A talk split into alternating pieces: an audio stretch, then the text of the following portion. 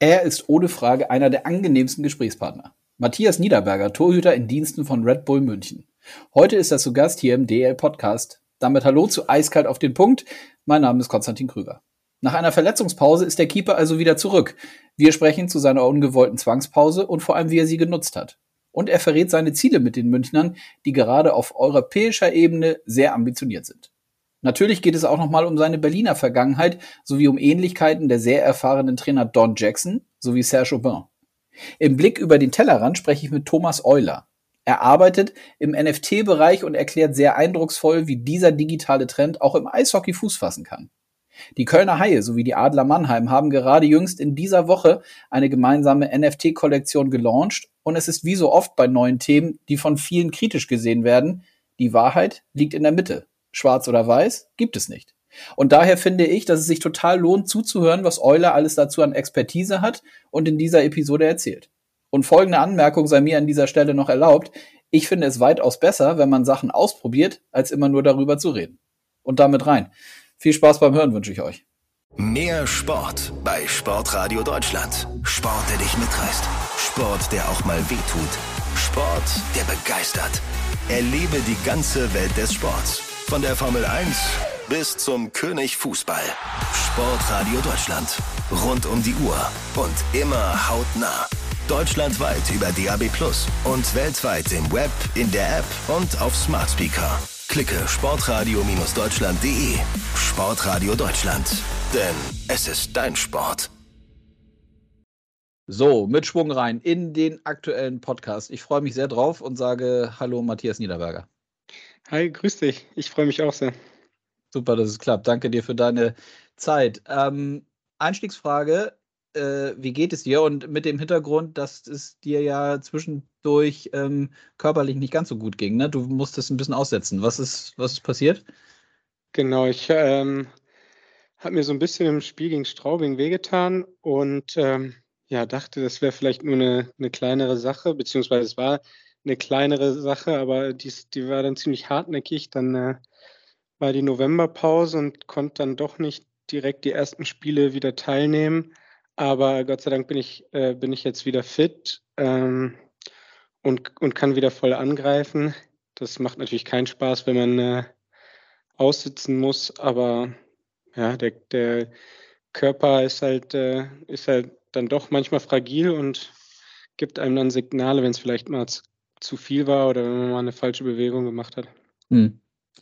Wir haben natürlich so ein paar, ich habe mir so ein paar Themen zurechtgelegt, die wir, die ich gerne mit dir besprechen möchte. So erste Zeit auch in München jetzt nach deinem Wechsel und der sehr erfolgreichen Zeit in Berlin. Aber was mich interessiert, ich glaube, du bist ja, wenn ich das richtig weiß und mitbekommen habe, auch jemand, der sehr, sehr stark auf seinen Körper achtet und viel tut, auch glaube ich nochmal abseits vom täglichen Training und so.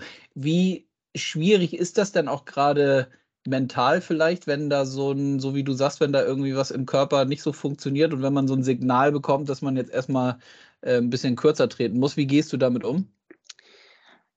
Ja, das ist, äh, das ist natürlich nicht so schön, weil man will klar immer bei der Mannschaft sein und, äh, und der Mannschaft helfen, Spiele bestreiten. Das ist ja auch der Grund, wieso wir diesen Sport ausüben. Mhm. Ähm, man muss dann aber ganz realistisch an die Sache rangehen und äh, alles dafür tun, wieder fit zu werden.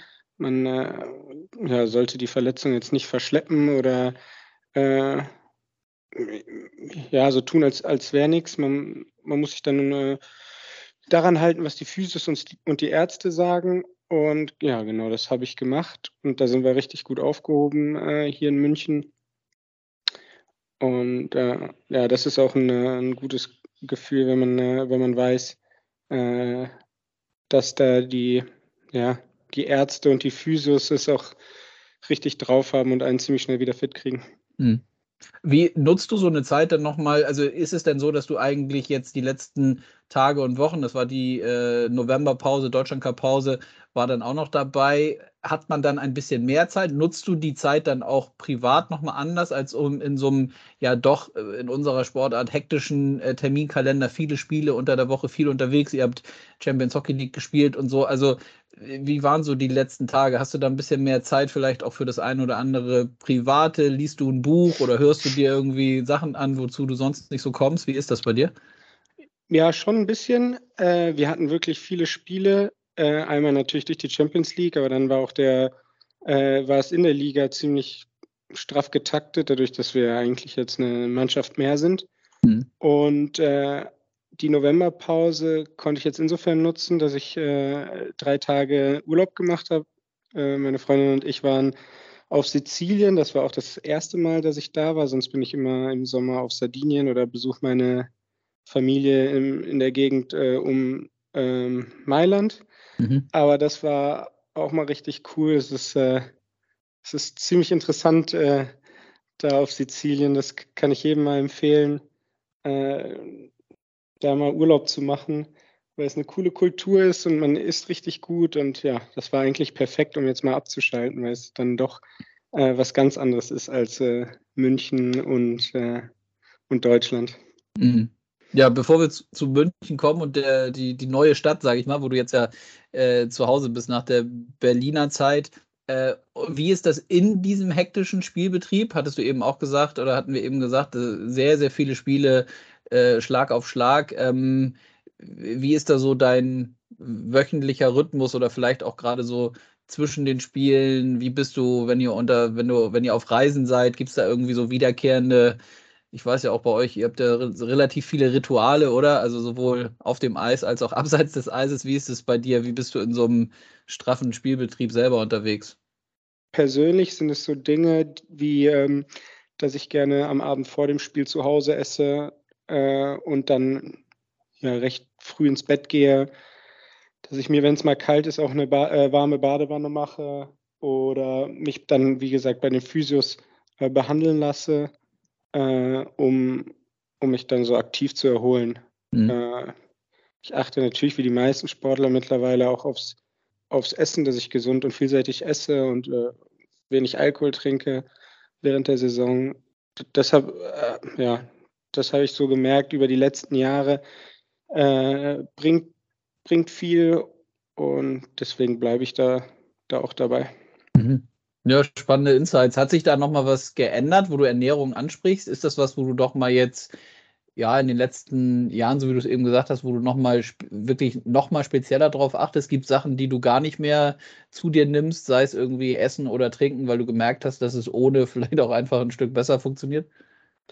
Ich, ich glaube, dass ich vielleicht insgesamt ähm, vielfältiger esse, äh, auch mehr Gemüse dabei ist, mhm. weniger, dass ich schon darauf achte, dass ich äh, sei es auch nur Softgetränke oder was weiß ich, Softgetränke, so, so Sachen wie ähm, Orangensaft oder Apfelsaft. Äh, ich meine, ich bin jetzt nicht so ultra streng, was das angeht, aber einfach dieses bewusste, bewusste Essen ist, glaube ich, ein, ein wichtiger Punkt. Das ist, das hat sich jetzt schon intensiviert über die letzten Jahre, denke ich.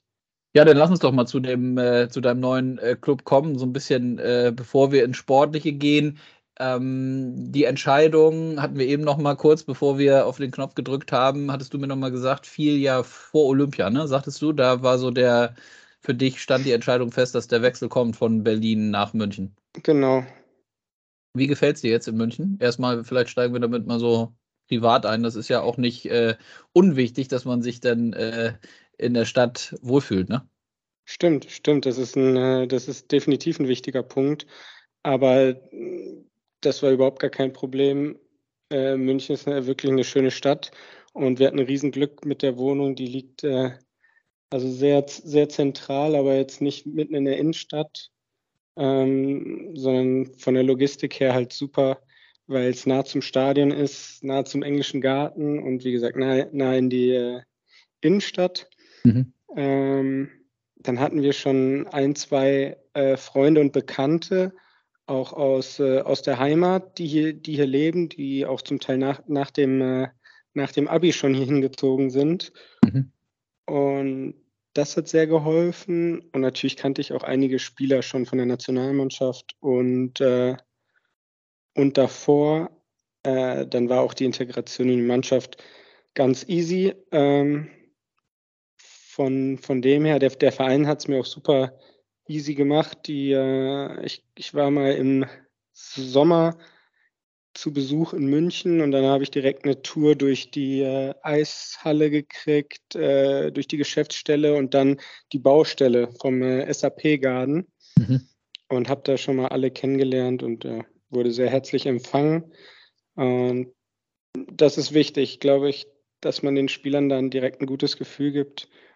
Und ja, von, von dem her kann man wirklich sagen, ähm, ja, ist, ist das sehr, sehr, sehr gut gelungen bis jetzt. Mhm. Ist das, wo du das auch nochmal ansprichst? Deswegen, also ich finde das ja auch immer, deswegen habe ich auch so gefragt, um mit diesem Privaten, mit dem Menschlichen einzusteigen. Das kann schon nochmal so, so ein paar Prozentpunkte ausmachen, ne? Für so einen, für, für einen erfolgreichen eigen, für ein erfolgreiches eigenes Spiel, aber dann auch mit der Mannschaft gemeinsam, wenn man irgendwie, so wie du es geschildert hast, wenn man gut aufgenommen wird, wenn man sich von Anfang an irgendwie wohlfühlt in der Stadt, aber wenn vor allem auch der Club sich irgendwie, es geht ja nicht darum, dass man sich um alles von A bis Z irgendwie kümmert und einem abnimmt, aber wenn man einfach irgendwie ein positives Gefühl bekommt. Ja, das stimmt, absolut. Also ich, die, diese zwischenmenschlichen Beziehungen machen, wir sind so ein, wir sind ein soziales Wesen und das ist, äh, das ist da wichtig, mhm. dass man, äh, dass man ja gut aufgenommen wird und dass man sich auch gut integriert. Das ist, glaube ich, so ein Wechselspiel. Ja. Und äh, dass sich der Verein da aktiv Mühe gibt, ist sehr, sehr wichtig. Und habe ich auch in, äh, in Berlin und, und in, in Düsseldorf damals erlebt. Äh, aber ich sehe sowas nicht als selbstverständlich. Deswegen umso schöner, dass, äh, ja, dass da wirklich dass, dass man das Gefühl gibt, äh, kriegt, dass, äh, dass, ähm, ja, dass den Leuten wichtig ist, dass man gut ankommt. Und das vielleicht direkt hat das keine Auswirkung auf die Leistung per se, aber indirekt. Ne? Das sind immer mhm. mehrere Faktoren und heutzutage, wo der Sport doch, ähm, wo man versucht, an jeder Stellschraube äh, noch zu drehen und sich zu verbessern und äh, noch mehr Leistung zu bringen und auch noch mehr Leistung erwartet wird, ähm, ist, äh, ist das bestimmt auch ein Punkt, äh, der wichtig ist, dass man sich wohlfühlt, dass man dann auch, wenn man zu Hause ist, zur Ruhe kommt. Äh, genau, dass man sich mit seinen Mitmenschen und Mitspielern äh, ja, gut austauschen kann und, und ein gutes Verhältnis hat. Mhm. Gibt es irgendwie besondere Unterschiede jetzt nach der ersten Zeit, wenn du Berlin als Metropole, als, äh, als große Stadt irgendwie mit München vergleichst? Gibt es irgendwas, was, was dir vielleicht auch ein Stück weit fehlt, äh, weil es irgendwie anders ist von den, von den Menschen? Sind die Menschen irgendwie anders? Äh, wie ist das bei dir? Mm, also die Menschen, glaube ich, an sich nicht. Habe ich jetzt nicht so die äh, Erfahrung gemacht. Ähm, aber man muss sagen, dass, dass äh, Berlin schon sehr sehr, sehr busy war in der Hinsicht. Also es war, mhm. man hat natürlich dafür um jede Tageszeit und an jedem Tag konnte man tausende von Dingen und Dinge unternehmen. Das äh, ist dann in München doch gediegener und ruhiger und vielleicht äh, macht dann der Supermarkt doch ein bisschen früher zu. Mhm. Ähm, deswegen glaube ich, hat es beide positive Seiten und negative Seiten. Mir gefällt das Gediegene in München gerade sehr, sehr gut. Ich habe irgendwie das, merke so Parallelen nach Düsseldorf, das ist ja meine mhm. Heimat. Und, äh, und das gefällt mir, dieses Gediegene gefällt mir wirklich gut, muss ich sagen. Ja, sportlich, dann lass uns mal zum Sportlichen kommen. Vielleicht sag doch noch einmal, was war für dich, äh, auch wenn es wie gesagt jetzt schon ein bisschen länger her ist, was war der ausschlaggebende Punkt, als du gemerkt hast, ich hätte gern die Veränderung und kann mich mit dem Gedanken mehr als anfreunden, da den Schritt zu Red Bull zu gehen. Was war, was war für dich ausschlaggebend, dass du den Wechsel dann gemacht hast? Ja, genau. Also erstmal ähm, de denken immer irgendwie viele, dass es so eine Entscheidung gegen Berlin war oder so. Oder irgendwie hm. hatte ich den Eindruck, dass Leute so zu mir hin äh, äh, sind und dann meinten so, ja, wieso hat es dir denn in Berlin nicht gefallen? Das, das stimmt ja überhaupt gar nicht. Das, äh, ich hatte in Berlin eine, eine, super Zeit und eine super erfolgreiche Zeit und äh, ich vermisse die Leute richtig, die ich dort kennengelernt habe und wo, mit, mit denen ich eine Beziehung aufgebaut habe. Auf der anderen Seite ähm, ja, war ich auch nochmal bereit, noch einen Schritt zu gehen und nochmal was Neues zu erleben. Und es ist kein Geheimnis, dass ja, Red Bull München ein Top-Verein ist mit mit riesen Ambitionen und äh, ja, sehr, sehr professionell aufgestellt ist, mhm. wo, wo jeder, der, der da arbeitet, auch ja, seine, seine Qualitäten hat, nicht nur auf dem Eis, sondern auch abseits des Eises, in der Geschäftsstelle, in der, ja, jede einzelne Position. Und ähm, deswegen war, war da sehr viel Neugierde dabei und auch nochmal ein sportlicher ähm, Anreiz, etwas Neues zu schaffen, etwas Neues zu, äh, eine neue Aufgabe zu finden. Mhm. Äh, gab es damals irgendwie, gab es so einen neuralgischen Moment in Gesprächen? Vielleicht könnt ihr mir vorstellen, du hast ja mit Christian Winkler äh, gesprochen, du wirst mit Don Jackson gesprochen haben, höchstwahrscheinlich äh, noch mit weiteren Personen, aber die beiden ja mit Sicherheit als äh, auch sportlich Verantwortliche. Gab es so einen speziellen Moment, wo du gemerkt hast, ja, komm, äh, das passt, das fühlt sich gut an, das mache ich? Hm, das hat sich so entwickelt. Das mhm. war so ein, das war ein langes Hin und Her überlegen und das hat auch wahnsinnig wehgetan, dann zu sagen, nein, äh, äh irgendwie Berlin wird es nicht mehr. Mhm. Aber es hat sich dann einfach richtig angefühlt. Dann, äh, dann hat der, ja, das, wie es dann oft so ist, irgendwie hat sich der, der Kopf dann viele Gedanken gemacht und irgendwann mal hat das dann mit dem Bauchgefühl übereingestimmt und äh, dann war es so, okay, jetzt machen wir es und da bin ich äh, sehr froh drum, weil ich, ich kenne mich da auch und ähm, ich weiß auch, dass ich vielleicht, hätte ich es nicht gemacht, äh, dann im Nachhinein, ähm, ja, vielleicht äh, so ein bisschen, äh, so ein bisschen gedacht hätte, ja, warum eigentlich nicht? Wieso hast du es, wieso hast es nicht gemacht? Und genau dieses, diesen, diesen Gedanken wollte ich auch einen, einen Schritt weit äh, entgehen dann damit. Hm. Ja, kann ich verstehen. Don Jackson habe ich eben angesprochen, ein Coach, der äh, über unglaublich viel Erfahrung verfügt. Nun hattest du vorher in Berlin Serge Aubin, äh, natürlich auch ein Coach mit äh, viel Erfolg und viel Erfahrung. Gibt es da äh, Parallelen bei, bei so zwei erfahrenen Trainern oder sind sie dann schon in der Ansprache und im Umgang mit der Mannschaft? Und das sind ja beides äh, absolute äh, Top-Teams bei uns in der Liga, Berlin und München. Gibt es da äh, Parallelen? Es gibt, ja, es gibt sehr viele Parallelen. Ähm, das ist auch spannend zu sehen, weil, ähm, weil es dann doch einen Grund gibt, wieso man ein guter Trainer ist und wieso man Erfolg hat mit einer Mannschaft. Das ist, wie man bei der Mannschaft ankommt und was man, was man selber für einen Ehrgeiz mitbringt. Und dementsprechend äh, gibt es da sehr viele Parallelen, lustigerweise. Mhm. Sag mal ein, zwei vielleicht, die du rauslassen kannst.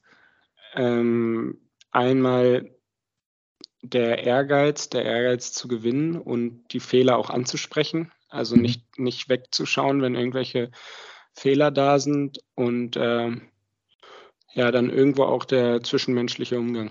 Mhm.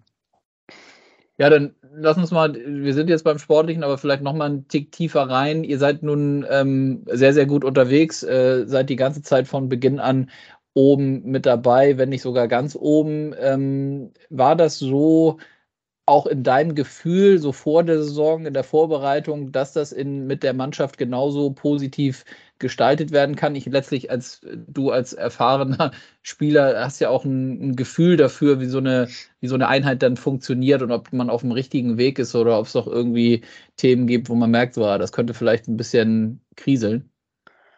Ähm, also ich habe ja, wie du schon richtig sagst, irgendwann entwickelt man ein Gefühl oder man weiß, es ist halt kein Geheimnis, dass München eine sehr, sehr starke Mannschaft ist. Das haben wir am eigenen Leib äh, zu spüren gekriegt, obwohl wir dann im, im Finale gewinnen konnten. Aber in den, ich würde sagen, davor war meine Quote gegen München nicht sonderlich gut, okay. was jetzt Siege und Niederlagen angeht. Also es waren deutlich mehr Niederlagen dabei als Siege. Deswegen äh, möchte man in der Regel eher für München als gegen München spielen. Mhm. Und ich wusste, dass wir sehr talentiert sind und dass wir sehr wahrscheinlich sehr, schon sehr viele Siege äh, einfahren werden, aber es ist kein Selbstläufer und bis jetzt haben wir es äh, geschafft, dass immer jemand oder einige äh, Top-Leistung bringen und dann noch das extra Tor schießen oder ein extra Tor verhindern. Äh, deswegen umso schöner, dass wir da auf dem ersten Tabellenplatz sind und äh, man ist natürlich nicht immun äh, gegen, gegen auch kleinere Krisen oder, oder man verliert auch mal ein Spiel, weil die Gegner wollen natürlich auch gewinnen. Mhm.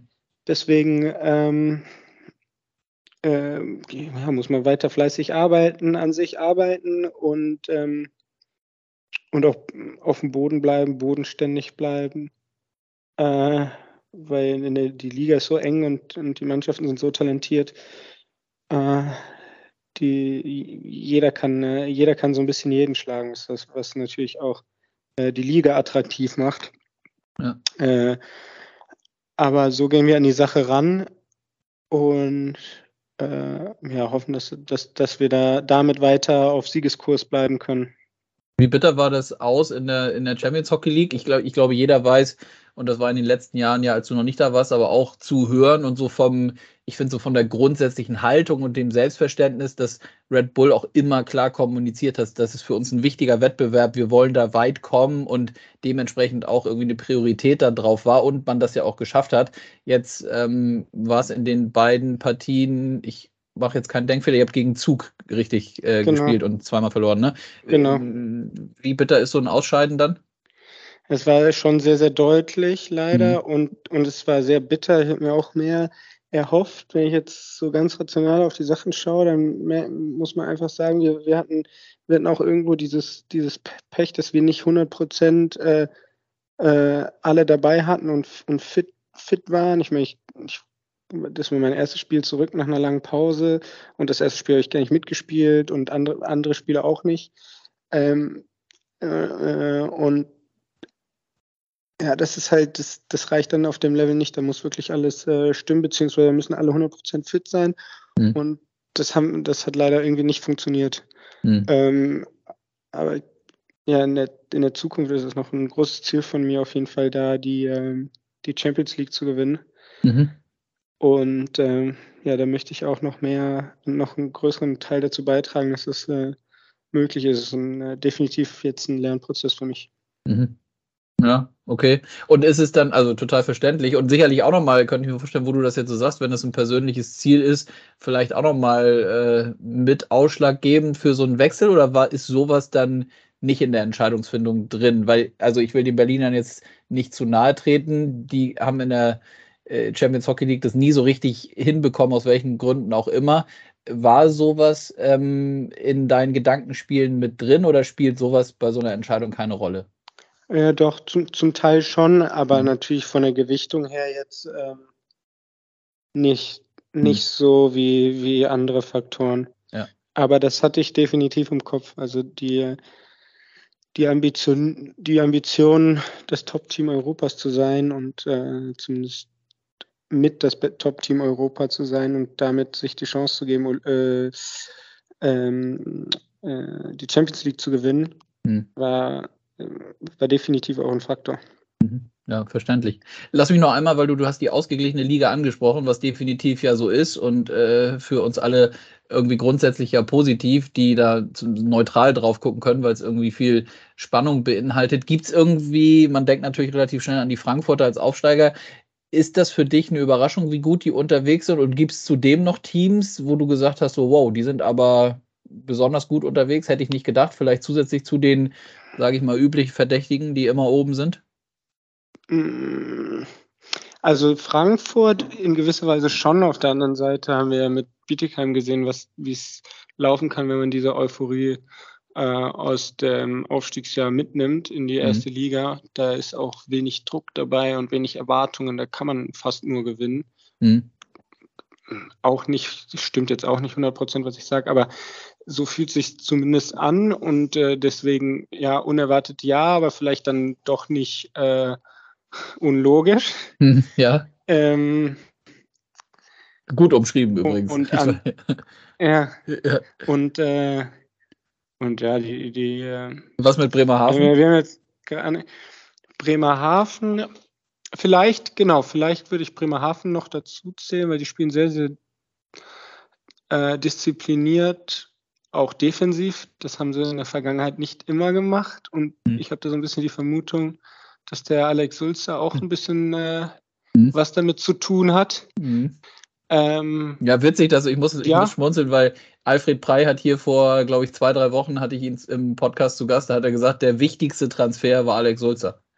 Also ja, es passt das, genau äh, zu dem, was, äh, was du gerade gesagt hast, weil die Defensive sich wirklich Äh, mhm. ich bin immer nicht so ein statistikbesessener äh, äh, Nerd. Ich gucke da zu selten rein, aber man kann das, glaube ich, anhand der Statistiken und Daten auch ziemlich genau belegen, dass das äh, ein Punkt ist, wo sie sich extrem verbessert haben. Ja, ja, das, das wundert mich nicht. Ich habe ja, auch wenn nur ganz kurz, aber mit dem Alex auch in Düsseldorf gespielt und mhm. ihn kennengelernt und ja, offenbar täuscht mich da nicht der Eindruck, den ich von ihm gewonnen habe, dass er da mhm. ähm, ja, ein sehr, sehr cleverer Typ ist. Ja. Und äh, deswegen, das, deswegen, nee, das, das, das, verwundert mich dann eher nicht, dass die, äh, dass die oben dabei sind. auch oben dabei sind, genau. Ja. So, oben, da müssen wir aber noch mal kurz nach unten gucken. Ich, habe dir schon gesagt, ich werde da nicht äh, allzu viel bohren in Richtung Eisbären. Aber mhm. natürlich muss die Frage sein, wie verfolgst du das denn grundsätzlich? Gibt es äh, nach den Jahren, gibt es höchstwahrscheinlich, hast du ja auch gesagt, du vermisst da Jungs, äh, haben sich Freundschaften natürlich entwickelt. Ist dein erster Blick immer nach euren Spielen in Richtung, wie hat Berlin gespielt? Und wie gesagt, ich will jetzt gar nicht darauf hinaus, hättest du das erwartet, dass die so schlecht spielen? Höchstwahrscheinlich hat es keiner erwartet. Äh, mhm. Aber wie, also wie verfolgst du das? Ja, du sagst es eigentlich schon. Ne? Ja, ich ja. habe hab noch Kontakt zu den äh, zu einigen der Mitspieler, zum Sebastian Elving, mit dem ich ein sehr freundschaftliches äh, Verhältnis pflegt und ähm, mit das war dein Torwarttrainer, Tobi, den, ne? genau der Torwarttrainer, ja. den äh, Tobi Anschitzka, den schaue ich mir natürlich genau an und äh, und spreche auch mit ihm und er, ich finde, dass er, dass er ein sehr, sehr gutes Jahr hat und dass er sehr gut spielt, äh, gerade dafür, dass die Mannschaft halt noch nicht diese Konstanz gezeigt hat bis jetzt. Ich habe es auch letztes Jahr erlebt, nach der ersten Meisterschaft ist es nicht leicht, dann wieder äh, an diese hohen Erwartungen anzuknüpfen. Jetzt sind ein paar Spiele dann, die vielleicht eng waren, die letztes Jahr dann für uns gelaufen sind am Anfang, ähm, vielleicht für den Gegner äh, gelaufen und ja, dann, äh, dann, ist, dann, dann ist man dann irgendwann mal im, im Keller im, oder im Tabellenkeller und, und das macht vielleicht auch ein bisschen was mit dem, mit dem Selbstvertrauen der Mannschaft, wobei rein von, den, von der Mannschaft mache ich mir da gar keine Sorgen. Das hat man jetzt auch gesehen, als sie dieses, dieses in Mannheim, glaube ich, so das 3-1 gedreht haben mhm. und dann irgendwie ein Penalty-Schießen, glaube ich, oder ein Overtime. Ja. Ich glaube, ein Penalty-Schießen gewonnen haben. Ja. Also die, die, die stehen da unten, aber jetzt nicht 100, 100 zurecht. Oder mhm. denke ich, dass, dass die auch dann nicht mehr so lange unten bleiben werden. Mhm. Tobi Anschitschka finde ich interessant, wie du das sagst. Geht es dann so weit, dass, ähm, wenn du auch sagst, du hast gesagt, du guckst ihn dir genau an, kennst ihn natürlich auch noch aus deiner Berliner Zeit, geht es so weit, dass wenn man im Kontakt ist, dass man dann irgendwie auch sich ja noch ein bisschen tiefer austauscht? Gibt es da irgendwie Tipps oder Ratschläge vom Erfahrenen an den Jüngeren oder geht es so weit dann nicht? Ähm, Ratschläge, das klingt so so von oben, ja. oben herab. Das ja. ist eher, also wir tauschen uns so auf Augenhöhe au, mhm. äh, aus. Wenn ich ihm was so auf den Weg geben kann, ist dann vielleicht eher so, äh, wie man mit, mit gewissen Situationen dann äh, umgehen kann und äh, er braucht gar nicht so viel Input, weil er wirklich schon weit ist und für mich auch eine mit zu den Top-Teutern in dieser Liga äh, zählt. Äh, obwohl er noch sehr jung ist. Und mhm. äh, ja, das, äh, die Entwicklung zu sehen, macht mir persönlich Spaß dann. Ja, glaube ich. Abschließende Frage dazu, weil das finde ich interessant. Das heißt, du dich überrascht das nicht, dass die Berliner da auf Tobi Anschitschka äh, gesetzt haben. Ne? Weil es war ja, ist ja, also geredet wird ja sowieso immer viel und mhm. höchstwahrscheinlich dann auch von vielen Leuten, die nicht so viel Ahnung haben, weil sie nicht so tief drin sind und so weiter genau. und so fort. Aber das war ja schon ein großes Thema, dass viele gesagt haben: so, wow, da auf der Position ist man jetzt aber jung aufgestellt und geht das gut und so. Also da das siehst du dementsprechend anders, ne? Ja, das, das sehe ich anders. Die haben sich auch ihre Gedanken gemacht und auch die richtige Entscheidung getroffen, äh, in meinen Augen. Und ja. ja. natürlich ist er jung, aber er spielt halt auch sehr gut. Und deswegen ist das, äh, gibt es auch einen Grund, wieso, wieso er da ist, wo er ist. Punkt. Lassen wir so stehen. Und ja. dann kommen wir wieder zurück zum Abschluss nach München. Und ich würde gerne noch das Thema SAP Arena einmal ganz kurz mit dir besprechen. Ähm, du hast schon ein bisschen was, hast mir eben auch gesagt, im Sommer hast du schon, warst du schon auf der Baustelle und hast eine kleine Führung bekommen und jetzt tut sich ja sukzessive immer mehr sag mal aus deinen Worten, was, was, was wird das bringen für, für euch, aber für den gesamten Eishockey-Standort München, diese neue Arena? Das wird natürlich, das wird, denke ich, schon ein Gamechanger sein, gerade was Süddeutschland angeht. Mhm. Das wird die, das wird klar, uns die Möglichkeit äh, geben, vor richtig vielen Fans zu spielen in einer hochmodernen Halle und uns nochmal andere Trainingsmöglichkeiten geben. Auf der anderen Seite werden da ja auch äh, Eishallen für den Nachwuchs gebaut und äh, die werden davon immens profitieren. Der, der ganze, ganz Bayern, ganz Süddeutschland wird davon profitieren und ich freue mich, was da, oder ich bin sehr gespannt zu sehen, was da, was da passiert und ob wir mit Salzburg haben wir ja eh schon äh, ja, so eine Talentfabrik, aber mhm. dass man das in München noch ausweiten kann, ähm, ja, noch mehr Kindern die, die besten Trainingsmöglichkeiten zu bieten. Ja, mhm. da bin ich, bin ich, äh, bin ich sehr gespannt drauf. Ja, freuen sich, glaube ich, alle drauf. Und äh, das können wir vielleicht auch nochmal sagen, weil da warst du, glaube ich, auch dabei, wenn ich das noch richtig im Kopf habe, als ihr das, es gibt so ein Experience Center, ist das mhm. richtig? Mhm. Habe ich das richtig im Kopf?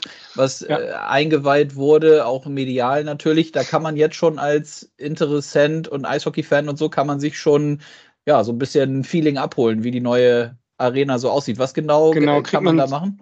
Kriegt man sogar einen richtig guten Eindruck. Also ja. es, es, beginnt damit, dass man äh, dass man die verschiedenen Sitze ausprobieren kann, mhm. die da reingebaut wurden.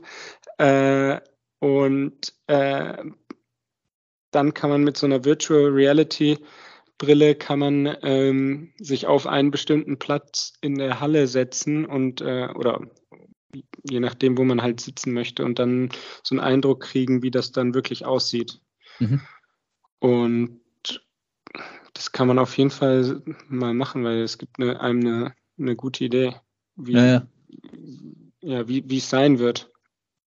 Und, und es, ist, es ist echt cool gemacht und super modern. Also ja. wer, wer, da das, wer da Interesse hat, soll das auf jeden Fall mal ausprobieren.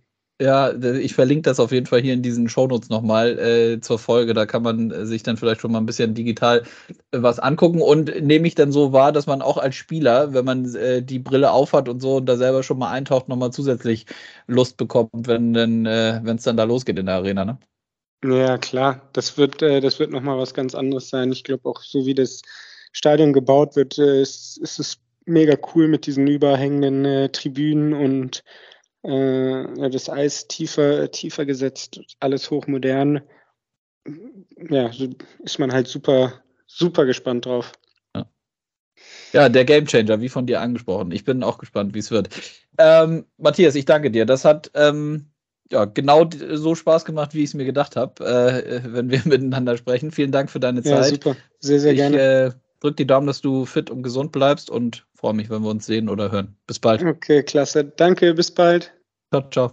Ciao. Eiskalt auf den Punkt. Der Blick über den Tellerrand. Ja, und damit in unsere Rubrik, die wir immer wieder mal hier haben, nennt sich der Blick über den Tellerrand. Den wollen wir wagen und das tue ich zusammen mit äh, Thomas Euler. Grüß dich. Hi, Servus. Danke dir für deine Zeit. Wo erwische ich dich gerade? Ich bin gerade in Heidelberg, da lebe, wohne ich auch und arbeite meistens von hier. Sehr gut. Äh, wir wollen über ein spannendes Thema sprechen, was auch in diesen Tagen zum Wintergame bei uns im Eishockey nochmal äh, zusätzlich angekommen ist, nämlich über NFTs. Ähm, durchaus vielleicht auch ein bisschen kontrovers bei dem einen oder anderen gesehen. Ähm, du machst mit äh, deiner Company, sage ich mal, mit Liquidity, ähm, bist äh, sehr, sehr umtriebig in, in dem Bereich. Vielleicht kannst du den Hörerinnen und Hörern erstmal grundsätzlich sagen, was ihr macht und seit wann es Liquidity gibt. Klar, sehr gerne. Ähm, uns gibt es seit 2020, beziehungsweise haben wir angefangen an dem Thema zu arbeiten 2019, ich und meine, meine drei Gründerkollegen. Wir, wir haben im Kern ein Produkt entwickelt, eine Software. Ich beschreibe sie ganz gerne als ein Web3 Content und Community Management System. Dass es unseren Kunden erlaubt und dazu gehören, dazu gehören verschiedene äh, Clubs im Sport, Sportler, da gibt es natürlich auch jenseits des Sports äh, Kunden und Einsatzfelder für, aber da kannst du verschiedene Dinge tun rund um deine, deine Community, deine Fan-Community. Du kannst ihnen Inhalte zur Verfügung stellen und sie dort publizieren. Du kannst mit deiner Community in verschiedenen Formen interagieren. Du kannst sie in, in Votings, in Interaktionen, früher hätte man vielleicht Crowdsourcing dazu gesagt, mit involvieren, zum Beispiel da rein, ähm, was, was wünschen sie sich für, für Inhalte, für Einblicke, bis hin zu, wenn du das willst, sogar zu echter Partizipation. Und dabei benutzen wir dann auch die sogenannte Web3-Technologie. Dazu gehören dann heute vor allen Dingen bekannt geworden NFTs durch den großen Hype im letzten Jahr. Und da reden wir sicherlich noch ein bisschen mehr gleich drüber. Aber an sich eine ziemlich vielseitige Technologie, mit der man verschiedene Dinge umsetzen kann, die auch im Sport interessant sind. Mhm. Ja, schon äh, relativ viel dabei. Lass uns doch mal bei diesem Begriff NFT vielleicht bleiben, weil das ja auch etwas ist, wo, glaube ich, der eine oder andere äh, mittlerweile jetzt auch im Sportkontext und auch als Fan ähm, mit konfrontiert wird und sich so ein bisschen ja auch ein Stück weit damit anfreunden muss, was das ist, wie funktioniert das, was hat das für einen Mehrwert. Vielleicht kannst du erstmal nochmal ähm, erklären, was ist ein NFT? Klar, sehr gerne. Also N NFT steht für ein sogenanntes Non-Fungible Token, ähm, also ein nicht aus, äh, äh, austauschbares Token. Ich würde es aber so ganz griffig immer erklären. Du hast digitale Güter, digitale Objekte, die nicht kopiert werden können, nur transferiert werden können. Das heißt also, Ne, wir haben, wir kennen alle Dateien, sagen wir MP3-Files, dann kann ich sie beliebig oft äh, versenden, aber auch beliebig oft kopieren. Das führt dann dazu, dass beispielsweise Musiker eine ganze Weile MP3 äh, gar nicht mal so, so cool fanden, weil es beliebig reproduziert werden konnte. Und mit NFTs hat man so eine Technologie, die eigentlich sehr spannend ist, weil wir zum ersten Mal knappe oder sogar einzigartige digitale Objekte erzeugen können, die dir sogar gehören können. Ne? Also wir sehen ja heute einen Trend, dass Menschen mehr Zeit in digitalen Welten generell verbringen und beispielsweise in Spielen ähm, in, sich, sich Skins zulegen. Aber das große Problem dabei ist, das gehört dem geneigten Käufer natürlich am Ende gar nicht, weil es nur ein Nutzungsrecht ist. Und der NFT ist da etwa, etwas Neues, weil es ein digitales Objekt ist, das wirklich dir gehört. Und dann äh, ganz anschaulich erklärt, finde ich, also durchaus nachvollziehbar. Und dann das nächste ist, dass ja ähm, die Thematik Kryptowährung, also wie bezahle ich denn dieses äh, Non-Functional Token, was du eben erklärt hast, ähm, immer so mit umherschwirrt in dieser ganzen Diskussion. Es ist ja aber nicht nur so, und da kommen wir nachher dann ja auch noch auf den aktuellen Case zum Wintergame der Kölner und Mannheimer. Man kann das ja auch auf anderen Wegen sich digital besorgen und in seine Wallet abspeichern, die jeder mittlerweile, glaube ich, erkennt und auf seinem Smartphone hat, richtig? Genau, das ist, das ist richtig. Natürlich kommt es aus einer ähnlichen Welt, weil es technologisch auf der gleichen Basis äh, beruht, der, der Blockchain-Technologie. Aber man sollte die Dinge separat betrachten und immer mehr Anbieter, so auch zum Beispiel wir, äh, äh, hat wenig mit der Kryptowelt zu tun, sondern es geht eben darum, genau diese digitalen Objekte erzeugen zu können. Und von daher, von daher hat so eine gemeinsame Herkunft, gehört aber nicht zwingend zusammen. Ich würde sogar noch weitergehen, dass das kann man in Zukunft sollte sich das noch weiter auseinander dividieren, denn gerade in der, in der Blockchain- und Kryptowährungs- Währungswelt, das ist sehr speziell, aber dass wir in, in der digitalen Welt Dinge kaufen, das geht ja jedem von uns heutzutage schon so. Und wenn es auch nur Abonnements sind, die ich erwerbe, aber vielleicht wollen wir in Zukunft auch wieder mehr besitzen, mehr, mehr sammeln. Ich habe es auch schon mal verglichen, diese NFTs als digitale Limited Editions. Ne? Du kennst vielleicht in der, in der Musikwelt werden auch immer noch Schallplatten von Sammlern gekauft, weil sie eben was, was Knappes, was Besonderes sind. Und dazu das Pendant hat man, hat man in der digitalen Welt über NFTs. Als ein Use Case, gibt noch andere. Mhm. Lass mich noch mal ein bisschen fragen, was war für euch, du hast gesagt, seit 2020 gibt es Liquidity. Was war für euch der, der, der Ursprung, wo ihr gesagt habt, kommen wir wir wagen uns in, in, in diesen Markt rein, wir sehen da eine Relevanz und sehen da irgendwie natürlich auch Wachstums- und Erlösmöglichkeiten. Gab es da so diesen speziellen Moment oder war das eher so ein längerer Prozess? Und auch damit dann direkt mitgefragt, wo habt ihr in erster Linie hingeguckt? Ist das äh, im Sportbereich dann eher so in Amerika oder in Asien oder was würdest du sagen, wo kommt äh, oder wo kam der Trend her? Ja, wir waren ja so früh dran, dass wir eigentlich mit den, mit den ersten, auch den heute sehr viel bekannteren Projekten ähm, fast gleichzeitig angefangen haben. Ähm, ich, ich kann es dir kurz aufmalen, wie wir angefangen haben. Und zwar war der erste Gedanke, wie kann man, wie kann man Fans, die digital groß geworden sind, die vielleicht auch ganz anders Fan von Dingen werden, die Sport ganz anders erleben, Angebote machen, die aber auch für die, für die Clubs im Sport, für die, für die Ligen im Sport funktionieren. Weil, was, was sehen wir? Fans gucken zum Beispiel immer weniger Live-Spiele, gehen weniger ins Stadion, in die Halle, verfolgen dafür immer mehr Spiele über Highlight-Clips auf Instagram und Co. Und mhm. wollen sehr nah dran sein. Und jetzt, ich persönlich bin in allererster Linie großer Basketball- und NBA-Fan und die NBA ist da, glaube ich, schon lange recht progressiv, was, was das Erzählen der Geschichte im Digitalen anbelangt. Und wir haben gesagt, was der Club oder die Clubs im Sport heute als großes Problem haben, ist doch, dass sie komplett von den großen Social-Media-Plattformen abhängig sind. Das heißt, die Beziehung zu ihren Fans lebt doch eigentlich auf, auf Facebook, Twitter, Instagram und Co. Das ist aber, das ist aber natürlich eigentlich für, für die Clubs fatal und letztlich auch für die, für die Fans, deren Daten eben nicht von ihren, von äh, äh, ihren Clubs genutzt werden für äh, Fanbindung, sondern von großen US-Konzernen, um Werbung dagegen zu schalten. Und wir haben gesagt, komm, wir bauen eine Lösung, die es, äh, die es erlaubt, deinen, deinen Fans deine eigene Plattform zu bieten und haben diese ganze Web3-Mechanik da vor allen Dingen als, als einerseits Mittel zum Zweck gesehen, ähm, um das Ganze noch interaktiver, spannender zu machen und haben vor allen Dingen auch an solche Szenarien gedacht, die jetzt vielleicht im, im etablierten Spitzensport noch Zukunftsmusik sind, aber äh, wie Decentralized Autonomous Organizations, das ist so ein Buzzword in der Kryptowelt, heißt nichts anderes als Netzwerke, Communities, wo jeder, äh, jeder auch äh, Mitbesitzer des Netzwerks ist, Entscheidungen mittreffen kann. Da findet man dann in der Blockchain-Welt Modelle, wo jeder, der sich ein NFT kauft, ist Mitglied der DAO, der hat dann Voting-Rechte, kann kann Dinge mitbestimmen und kann mit beeinflussen, was diese Organisation macht. Und das, sagen wir so, das, wir, das wirst du jetzt heute nicht sehen, dass das ein, ein Spitzen-Eishockey-Club oder ein Bundesligist in der Radikalität umsetzt. Und gleichzeitig glaube ich, dass schon Interaktion und, und auch Partizipation sehr spannende Dinge sind, die über dieses Web3-Technologie-Toolkit in ganz neuer Form möglich werden. Ne? Wir haben ja auch klassisch, es gibt das EV-Wesen, jetzt vor allen Dingen, vor allen Dingen auch im Fußball da hat man eine Form von Mitbestimmung, aber das ist ja noch nicht digital modern umgesetzt. Und so könnte man auch darüber nachdenken, was wir anbieten. Äh, spannend, lass mich noch mal einmal dann so diese, vielleicht ähm, das, den, den Horizont so ein bisschen äh, in die Zukunft, lass uns da den, den Blick mal hinwerfen.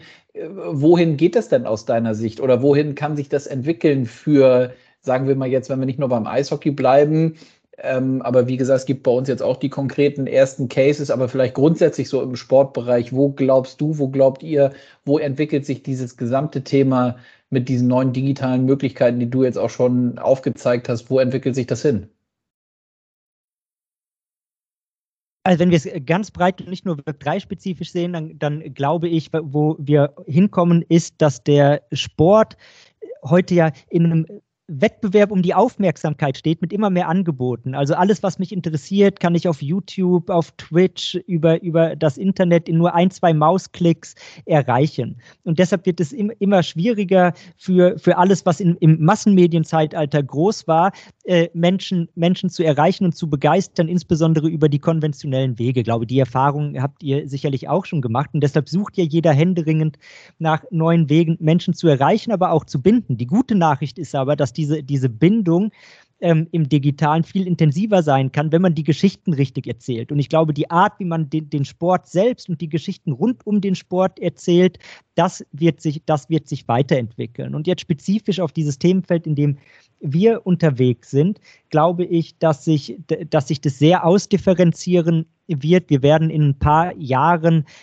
sehr, sehr viel mehr Internetnutzer haben, die alle NFTs haben, ohne überhaupt zu wissen, dass es NFTs sind, weil das ist ja eine technologische Benennung, interessiert aber ja letzten Endes nicht, sondern was kann man damit machen? Ne, der eine macht vielleicht sammelbare Momente, das ist dann so das digitale Panini-Pendant. Der nächste benutzt die Technologie, um einen Access Pass zu haben, ja, auf zum Beispiel Inhalte oder, oder interaktive Dinge. Und wieder ein anderer set, setzt äh, Tickets damit um. Auch in dem Bereich kann man die gleiche Technologie benutzen. Und äh, wir werden dann aber nur davon reden, hey, cool, ich habe ein Ticket oder hier ist ein Sammelobjekt. Und so denke ich, werden wir in ein paar Jahren darüber nachdenken.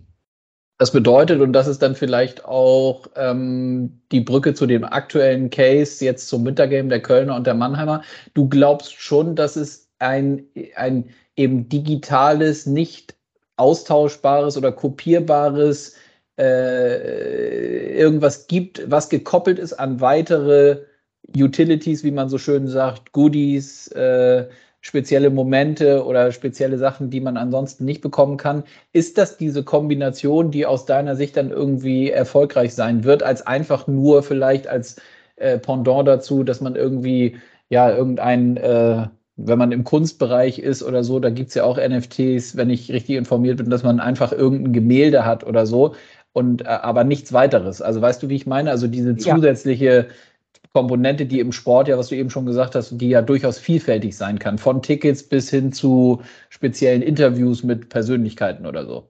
Absolut, weil ich glaube, guck mal, Sport hat ja schon immer diese, diese äh, Komponente von Gemeinschaft gehabt, insbesondere für, für Fans, auch, auch im organisierten Bereich. Und äh, quasi äh, Gemeinschaft ist im digitalen Community du findest ja auf einem Service wie Twitter, da wird jedes Team seine eigene, seine eigene äh, Fan-Community haben, die sich zum Beispiel auf Twitter vernetzt und so weiter.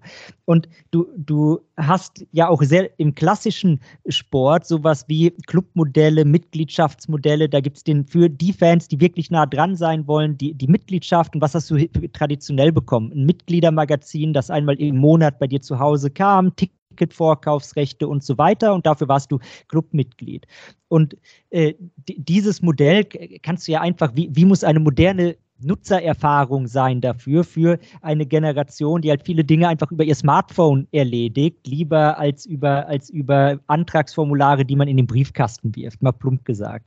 Mhm. Und, und da spielt, glaube ich, dann das NFT als, als Technologie eine große Rolle, um diese Dinge zu realisieren. Ne? Von Sammel etwas, wenn du ins Stadion gehst. Vielleicht kennst du bei, bei Wanderungen haben zumindest früher gab es das, als, als ich noch klein war, hatte jeder Berg sein Abzeichen, dass du auf deinen Wanderstock dir schlagen konntest. Ähm, vielleicht ist das für, für Jugendliche und äh, Leute von heute doch eher sinnvoll, da was Digitales zu haben, was sie auch in ihren Communities teilen können. Und genau diese Mechanismen, darum, darum geht es meiner Ansicht nach. Und dann ist eben die Mehrwerte, die du damit verbinden kannst, glaube ich, vor allen Dingen lass doch die Leute, die wirklich Fans sind, näher dran sein. Und das siehst du ja in der Digitalwirtschaft, auch jenseits vom Sport, ist das total etabliert. Vielleicht kennst du Patreon oder ähnliche Services. Ne? Das bieten dann viele YouTuber an für, für ihre Fans nochmal weitere, weitere Videos, wo du näher dran sein kannst. Und ich glaube, das wird auch in den, in den Sport übertragen werden. Es muss halt richtig übertragen werden, so dass am Ende der, der Fan seinen Vorteil dabei hat. Ja, dann lass uns mal konkret zu dem Case kommen. Also wir, äh, wir auch als Liga, wir haben das gestern kommunikativ äh, flankiert, aber in erster Linie sind das die beiden Clubs, die am Samstag im Rhein-Energiestadion aufeinandertreffen, nämlich die Kölner Haie und die Adler Mannheim, haben eine gemeinsame NFT äh, Wintergame Kollektion gelauncht. Vielleicht kannst du so ein bisschen von der Entstehungsgeschichte, weil du ja von Anfang an dabei warst, ähm, so ein bisschen aufzeigen, was gibt es für digitale Items mit welchen äh, Goodies noch on top? Ja, gibt in der, in der Kollektion insgesamt zwölf verschiedene, verschiedene NFTs und wir haben sehr eng zusammengearbeitet mit den Verantwortlichen der beiden Clubs, um zu sagen, was kann man, wie kann man diesen NFTs denn spannende Mehrwerte rund um das, rund um das Wintergame geben, weil das war klar, das ist das Theme, das dabei existieren soll. Und mhm. so gibt es dann beispielsweise ein, ein NFT, wo du ein zu exklusives Coaches Preview bekommst bekommst, wo die Coaches der beiden Teams nochmal noch mal aus ihrer Sicht dir, dir etwas über das Spiel erzählen. Es gibt die Möglichkeit, Fragen zu stellen an Protagonisten in dem, in dem Team. Es wird ein Recap geben. Es gibt auch äh, in ein paar NFTs signierte Trikots und, und physische äh, Benefits. Also es ist wirklich ein, ein, Blumenstrauß von verschiedenen, von verschiedenen Dingen. Und was auch sehr wichtig war den, den beiden Clubs, ist, dass man das nicht so positioniert, wie wir haben alle die Schlagzeilen oder die meisten vielleicht mitbekommen, die es letztes Jahr gab, rund um NFTs, auch im Sport, wo dann sechsstellige Summen bezahlt wurden für, für NFTs von einem Superfußballer. Ähm, aber darum geht es nicht und ich glaube, darum darf es auch gar nicht gehen. Deshalb, deshalb äh, gibt es dort Packs, die, die 15 Euro kosten. Da sind dann, da sind dann drei NFTs drin. Ähm, das ist also, glaube ich, deutlich äh, äh, nahbarer als ja, äh, 500.000 ja. Euro für, für ein NFT, weil es auch nicht darum geht, jetzt hier Spekulationsobjekte zu erzeugen, sondern einfach äh, sa sammelbares rund um ein Highlight im, im DEL-Spielkalender. Mhm.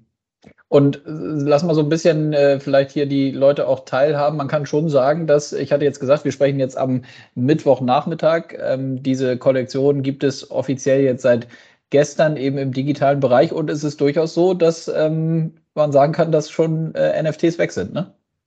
Ja, definitiv. Also einige ein paar hundert Packs wurden, wurden verkauft und man kann auch die, wer seine Sammlung vervollständigen will, kann auch noch NFTs einzeln kaufen. Auch das gibt es. Also es, es gibt auf jeden Fall äh, Nachfrage.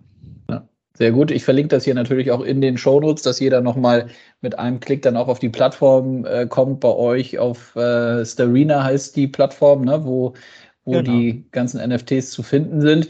Ähm, und lass mich abschließend aber noch mal fragen, weil das bemerken wir in der Eishockey-Bubble, sage ich jetzt, sage ich äh, jetzt gerade in diesen Tagen oder nach gestern schon, dass der ein oder andere sich eher ja, kritisch äußert. Und ich habe so das Gefühl, dass viele so ganz viel in einen Topf werfen und dann umrühren. Und daher meine Frage, wie wichtig wird denn diese Aufklärung rund um dieses NFT-Thema sein? Krypto, ja, nein, Blockchain etc., also viele Sachen, die wir jetzt auch besprochen haben.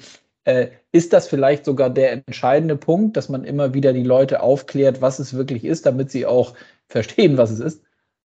Ja, ich glaube, es, es, gibt zwei Seiten dabei und von beiden Seiten kann man etwas tun. Ich glaube, Aufklärung, Information und Transparenz ist da extrem wichtig. Gerade wie du sagst, dieses alles in einen Topf werfen, was irgendwie mit Blockchain, Krypto zu tun hat, äh, das äh, kann man, wenn man da tief drinsteckt, sehr viel differenzierter verstehen. Und auf mhm. der anderen Seite ist das, glaube ich, aber auch für, für viele Nutzer irrelevant und, und macht es sehr kompliziert, dem Ganzen zu folgen. Deshalb glaube ich, dass die zweite Seite auch die Vereinfachung ist. Lass uns gar nicht so technisch da, da herangehen, sondern lass uns daher von da anfangen, was können denn die Nutzer damit machen und finden sie das gut oder, oder finden sie das nicht gut. Deshalb, wie gesagt, auch ich sehe, dass man den Begriff NFT, der wird ein Tech-Begriff, ich vergleiche es gerne, du sagst ja auch heute nicht, komm, ich rufe jetzt ein Hypertext Markup Language Dokument auf, sondern du, du machst eine Website auf. Ne? Ja, und ja.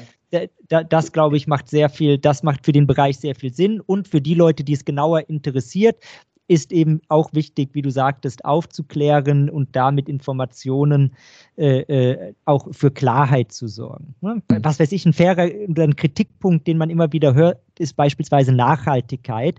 Denn das ist ja richtig, es gibt Blockchains, wie zum Beispiel die Bitcoin-Blockchain, die auf dem äh, sogenannten Proof of Work Konsensverfahren, egal was das jetzt im Detail ist, beruhen, das extrem energiehungrig ist. So, Und deshalb äh, denken viele, alles, was mit Blockchain und in der Folge auch mit NFT zu tun hat, kostet sehr viel Energie. Allerdings gibt es auch andere Konsensverfahren. Wir benutzen zum Beispiel eins dieser anderen. Deshalb ist das überhaupt nicht so stromhungrig und äh, natürlich, du hast immer noch Server und dergleichen und von daher spielt Energieverbrauch da eine Rolle, ist aber ganz im Rahmen dessen, was digitale Services brauchen. Das kann man dann aber natürlich erst dann verstehen, wenn man es äh, mal er erzählt bekommen hat. Hm. Ja, spannend. Also bleib, bei mir bleibt auf jeden Fall nochmal hängen, dass viele Leute perspektivisch ein NFT haben werden, ohne dass sie wissen, dass es ein NFT ist, weil es dann höchstwahrscheinlich auch anders heißt, vermeintlich. Ne? Also ja. das wird spannend äh, zu beobachten sein. Und abschließende Frage, NBA hattest du angesprochen. Siehst du weiterhin Basketball auch eben aus Amerika kommt da am fortgeschrittensten und weitesten oder können andere Sportarten aufholen?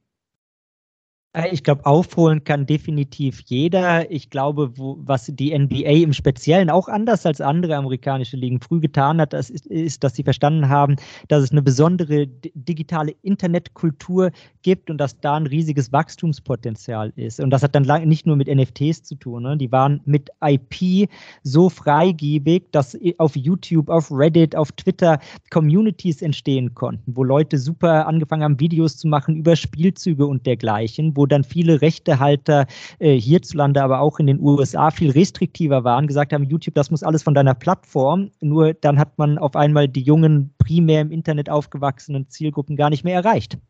Und so hat es dort nicht stattgefunden. Und ich glaube, deshalb geht es um mehr als nur äh, äh, NFTs dabei, sondern tatsächlich um den Willen, sich da in der, in der, ich sag mal, der digitalen Kultur äh, mehr zu Hause zu fühlen. Na, spannend. Also, äh, ich, ich, bin selber gespannt, wie das äh, weitergeht. Äh, kann Dito. nur definitiv aus Ligasicht auch sagen, dass das natürlich Themen sind, mit denen wir uns weiter beschäftigen wollen und müssen, ähm, weil eben unglaublich viel Potenzial da auch drin steckt, wenn man es richtig macht und muss auch sagen, äh, weil ich es auch intern ja gesagt habe, das weißt du ja auch und die Clubs auch. Ich finde super, dass die beiden Clubs das machen und äh, Learnings daraus ziehen. Wir haben da einen Use Case dann bei uns in der Liga. Also ähm, das ist, finde ich, immer besser, das dann zu machen, als immer nur drüber zu reden. Thomas, Definitiv. Ich, ich danke dir recht herzlich. Äh, hat Spaß gebracht, dass wir da in die NFT-Welt eingetaucht sind. Ja, bis bald. Freue mich. Ciao, ciao. Dito, mach's gut. Ciao.